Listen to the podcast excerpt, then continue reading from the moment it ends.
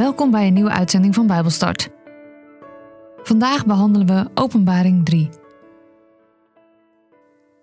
Ik lees met jullie uit de basisbijbel Openbaring hoofdstuk 3. De Heer zei tegen Johannes: Schrijf aan de engel van de gemeente in Sardis.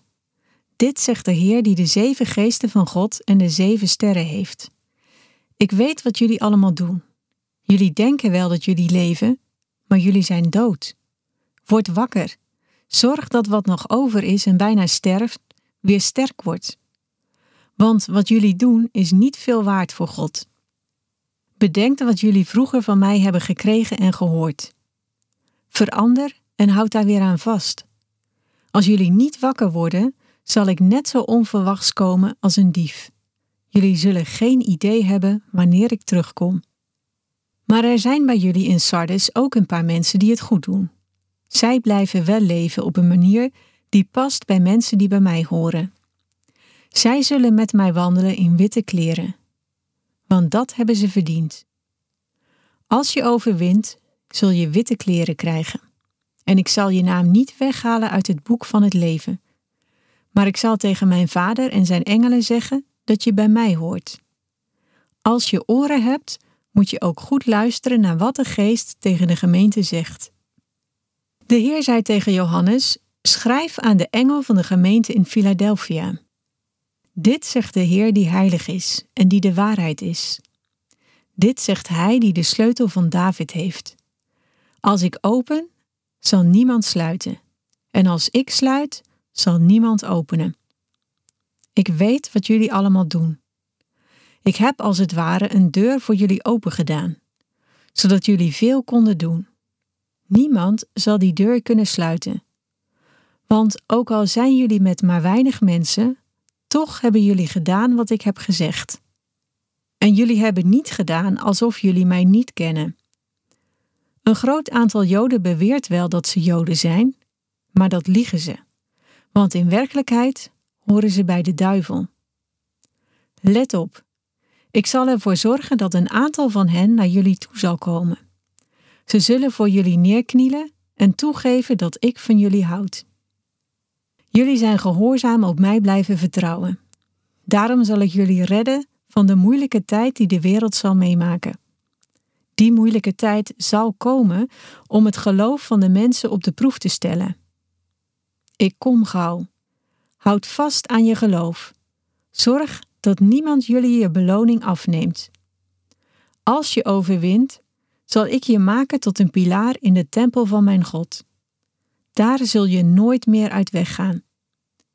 En ik zal de naam van mijn God op je schrijven, en de naam van de stad van mijn God. Die stad is het nieuwe Jeruzalem dat uit de hemel neerdaalt, bij mijn God vandaan. Ook mijn eigen nieuwe naam zal ik op je schrijven. Als je oren hebt, moet je ook goed luisteren naar wat de geest tegen de gemeente zegt. De Heer zei tegen Johannes: Schrijf aan de engel van de gemeente in Laodicea. Dit zegt de Amen, de getuige die de waarheid spreekt en die te vertrouwen is. Dit zegt Hij die het begin is van alles wat God heeft gemaakt. Ik weet wat jullie allemaal doen. Ik weet ook dat jullie geloof niet koud is en ook niet heet. Was jullie geloof maar koud of heet? Maar het is lauw. En omdat jullie niet koud of heet zijn, maar lauw, zal ik jullie uitspugen.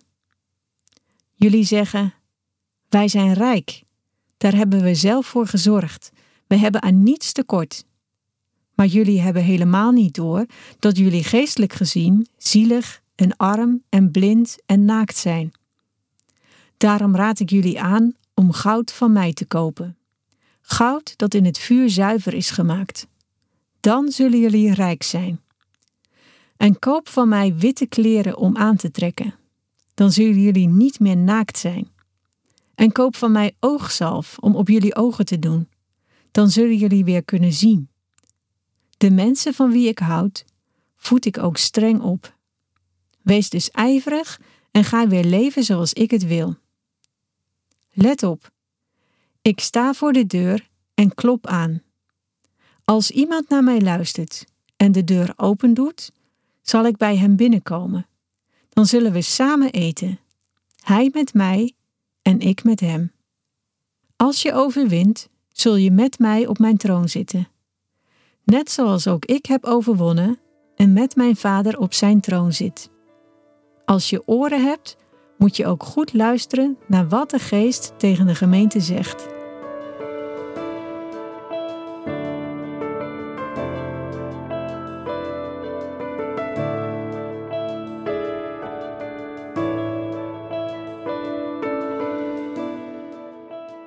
In dit hoofdstuk worden de laatste drie brieven beschreven van de brieven aan de zeven gemeenten. In de vorige uitzending ging het over de zeven brieven en heb ik kort samengevat wat er in die zeven brieven beschreven werd. De brieven staan symbool voor de hele kerk van Jezus. En vandaag wil ik nog een keer kort kijken naar die overeenkomsten. Want de structuur van de brieven die is bijna van alle brieven gelijk. Allereerst komt er de opdracht. Schrijf aan die en die gemeente. Dan komt het kenmerk van Jezus. Dit zegt hij, puntje, puntje, puntje. En dan volgt dus de kenmerk van de beschrijving van de Heer Jezus uit Openbaring 1. Als derde komt de beoordeling. Ik weet dat, puntje, puntje, puntje. En dan volgt dus van elke gemeente datgene wat Jezus weet van de gemeente, wat ze doen. Vervolgens komt de veroordeling. Maar ik vind het niet goed van jullie dat puntje, puntje, puntje. Behalve bij de brief van Smyrna en van Philadelphia, daar staat die veroordeling niet. Als vijfde komt er een aanmaning. Het is een soort aansporing om te bekeren, om, om datgene wat ze fout doen los te laten. En dan als zesde komt er de oproep. Als je oren hebt, moet je ook goed luisteren naar dat wat de geest tegen de gemeente zegt. En dan als zevende komt wie overwint. En wat opvallend is, is dat bij de laatste vier brieven eerst de belofte komt, dus hè, diegene die overwint, en dan vervolgens pas de oproep. Als je oren hebt, moet je ook goed luisteren. Wat opvalt in deze brieven is dat alle gemeenten worstelen met vervolging en lijden. En de ene gemeente kan beter blijven staan dan de andere gemeente. En aangezien de gemeenten allemaal staan voor de hele kerk van Jezus, zit hier ook een leerpunt in voor ons. In alles wat er gebeurt, kan het maar zo zijn dat je de ene keer beter blijft staan dan de andere keer. Of dat jij beter blijft staan dan een ander. Of dat een ander beter blijft staan dan jou. En wij merken hier misschien nog niet zoveel van vervolging, maar we kennen allemaal vast wel de verhalen van Noord-Korea, China, Pakistan of andere gesloten landen. Alleen waar een geestelijk leven is, is vervolging. Want waarom zou de duivel zich druk maken om de mensen en de dingen die hij toch al heeft? Iedereen die in Jezus gaat geloven, is ineens interessant voor de duivel. Hij, hij zal alles op alles zetten om te voorkomen dat mensen in Jezus gaan geloven of dat mensen in Jezus blijven geloven. Ik wil heel even kijken naar vers 3 van hoofdstuk 3. Bedenk wat jullie vroeger van mij hebben gekregen en gehoord. Verander en houd daar weer aan vast. Als jullie niet wakker worden, zal ik net zo onverwacht komen als een dief. Jullie zullen geen idee hebben wanneer ik terugkom. In dit vers gaat het specifiek over de gemeente van Sardes. Sardes was jarenlang een vesting geweest die niet in te nemen was. De burcht was onneembaar. Een vesting of een burg, of verdedigingswerk genoemd, is een middel om een stad, een kasteel of zelfs een heel land te verdedigen tegen vijandelijke invallen. Ik weet niet of je wel eens bij een vestingstad geweest bent, uh, Naarden bijvoorbeeld. Nou, in, in Groningen ligt ook zo'n prachtige vesting. En dit heet Boetangen. En dit was een belangrijk verdedigingswerk van Willem van Oranje. En het ziet eruit als een vijfpuntige ster en heeft diverse ringen met water en muren. En op die muren plaatste de koning zijn verdediging. En doordat deze vesting zo puntig was, stond de verdediging op alle hoeken en in alle windrichtingen. Dat was superhandig, omdat je op die manier dan geen enkele blinde vlek had. Op die manier werd een burcht of vesting bijna onverslaanbaar. Bijna. Want je verdediging moest wel op kracht blijven. In het geval van Sardes was de vesting niet in te nemen, maar er was een gat ontstaan in de verdediging. Tot twee keer toe werd de stad toch ingenomen. En de verdediging, ja, die was in slaap gesust. En de andere manier was door middel van een list. Dingen klonken heel bijbels, heel logisch, maar uiteindelijk was het gebaseerd op een leugen en kwam de verkeerde persoon naar binnen. Het kwaad is nou eenmaal listig, laat je daar dus niet door verrassen. En je voelt het waarschijnlijk wel aankomen. De gemeente staat symbool voor de mensen in de kerk van Jezus. Hoe vaak gebeurt het niet dat wij in slaap gesust zijn? Omdat we denken dat we het allemaal wel weten. Hoe vaak laten wij ons iets wijsmaken? Het klinkt aannemelijk, het klinkt misschien wel bijbels, maar het is het niet, het is niet van God. We moeten waakzaam blijven. We moeten opletten en wakker blijven. Als jullie niet wakker worden, zal ik net zo onverwachts komen als een dief in de nacht. Jullie hebben geen idee wanneer ik kom. Wanneer komt Jezus? Dat weet dus niemand. En dat hebben we in 2 Petrus 3 ook gelezen. Daar staat dat voor God duizend jaar is als een dag en een dag is als duizend jaar. Het is gewoon niet uit te rekenen. En we lezen hier: Jezus komt terug als een dief. Dat is een belofte, geen dreigement. Het is een belofte dat Jezus terugkomt en dat Jezus terug zal komen op een moment die niemand verwacht. Als een dief in de nacht bevestigt dat het onverwacht zal zijn. Je ziet het niet aankomen. En ik weet nog dat dit een keer behandeld werd tijdens de catechisatie. En een van de jongeren vroeg toen: Ja, maar we moeten toch ook slapen? Maar als Jezus s'nachts terugkomt, dan missen we het misschien wel. En de dominee zei toen: De manier hoe het hier staat, dat stukje de nacht, hoort bij de dief en niet bij Jezus. Het wil dus niet zeggen Jezus komt in de nacht, net als een dief, maar het zegt Jezus komt net zoals een dief in de nacht komt. Het enige wat wij moeten doen is dus vertrouwen op de belofte dat Jezus terug gaat komen. We hoeven niet te rekenen, maar we moeten wel letten op de tekenen. En eigenlijk hoeven we alleen maar te wachten op God en wakker te blijven. Te kijken naar die tekenen die ons gegeven worden. Zo simpel is het. En tegelijkertijd maakt dat dus eigenlijk lastig. Want het is zo ontzettend moeilijk om op God te wachten. Ik weet niet hoe dat bij jou zit, maar ik zou het echt niet erg vinden als Jezus terugkomt. Sterker nog, ik zou het fantastisch vinden. Als ik kijk naar alles wat er nu in de wereld gebeurt, dan maak ik me soms best wel eens zorgen. Niet dat het me te neerdrukt of dat ik er angstig of depressief van raak, maar ik weet dat er heel veel mensen zijn die dat wel zo ervaren, die wel in een negatieve spiraal komen omdat ze naar de wereld kijken. Ze kijken ernaar en ze kijken naar het natuurgeweld, ze kijken naar de verschillende crisissen die zich afspelen, oorlogen die op stapel staan of burgeroorlogen die, die eigenlijk in het stil ook uh, voortwoeden. Hoe lang gaat het nog door? vragen ze zich af. Hoeveel kunnen wij als mensheid nog dragen? Hoeveel kunnen dieren en natuurgebieden nog aan om staande te blijven? Staande blijven bij alles wat er nu gebeurt. En in die gesloten landen, hoeveel vervolging en lijden kunnen deze mensen nog aan? Ook in de tijd van Petrus, toen hij 2 Petrus schreef, was het voor de gelovigen moeilijk om op God te wachten. Zij ondergingen namelijk elke dag vervolging en ze hoopten op de bevrijding.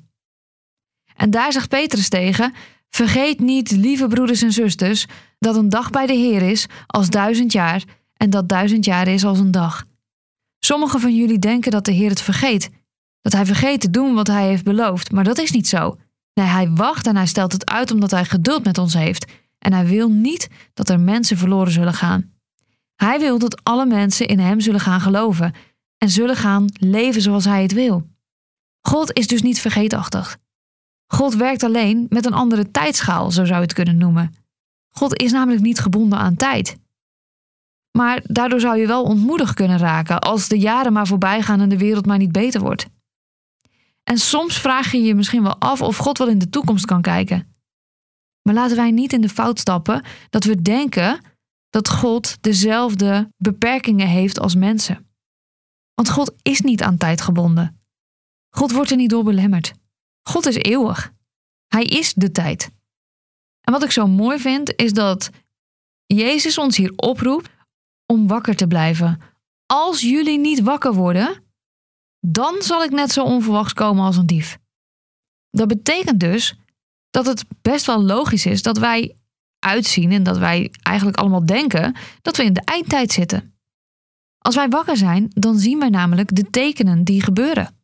Dan zien wij alle ellende in de wereld.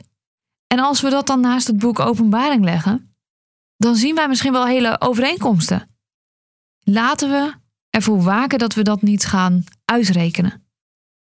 Laten we ervoor waken dat we gaan zeggen: Oké, we zitten nu in deze periode. Alleen dit en dit en dit moet nog gebeuren en dan komt Jezus terug. Want zoals ik aan het begin van uh, openbaring al heb uitgelegd, niet alles in openbaring kun je chronologisch lezen. Het is als een berglandschap. Als je naar de berg in de verte kijkt, dan zie je wel de punten. Dan zie je dus wel wat er, hè, welke bergen er staan. En dus wat er gaat gebeuren. Maar je kunt niet zien welke berg voor de ander staat. Welke hoger is of lager dan de ander. Dat kun je niet goed zien als je naar bergen in de verte kijkt. En dat is ook eigenlijk hoe je dus naar openbaring moet kijken.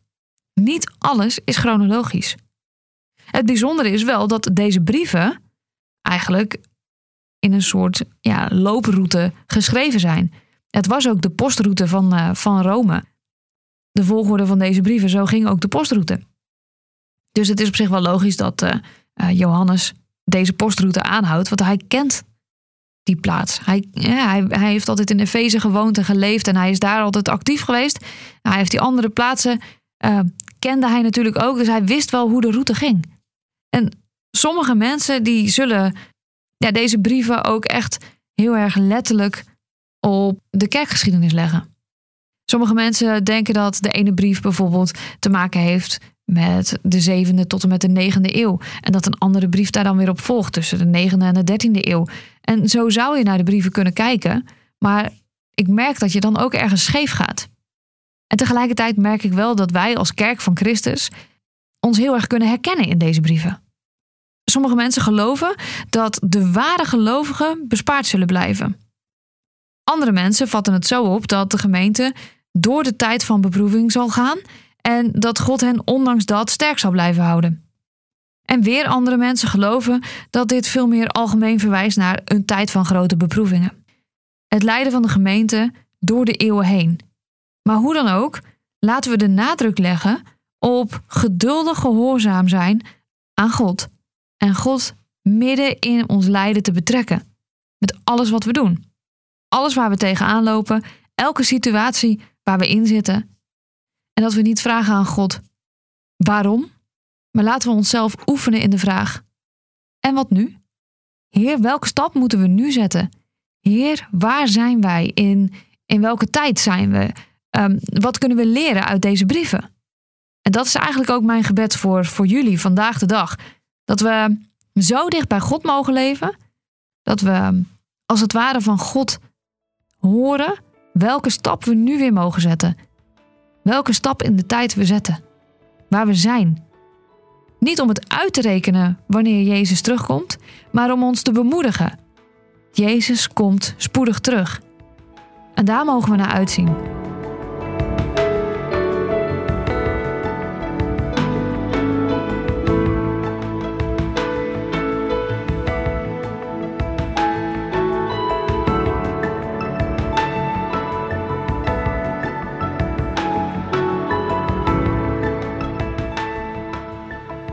Dit was Bijbelstart, een programma van TWR. Het is gebaseerd op het Amerikaanse programma Through the Bible, ook wel TTB genoemd. En deze uitzending is een samenvatting van twee afleveringen. Wil je meer weten? Ga dan naar ttb.org of ga naar twr.nl/bijbelstart.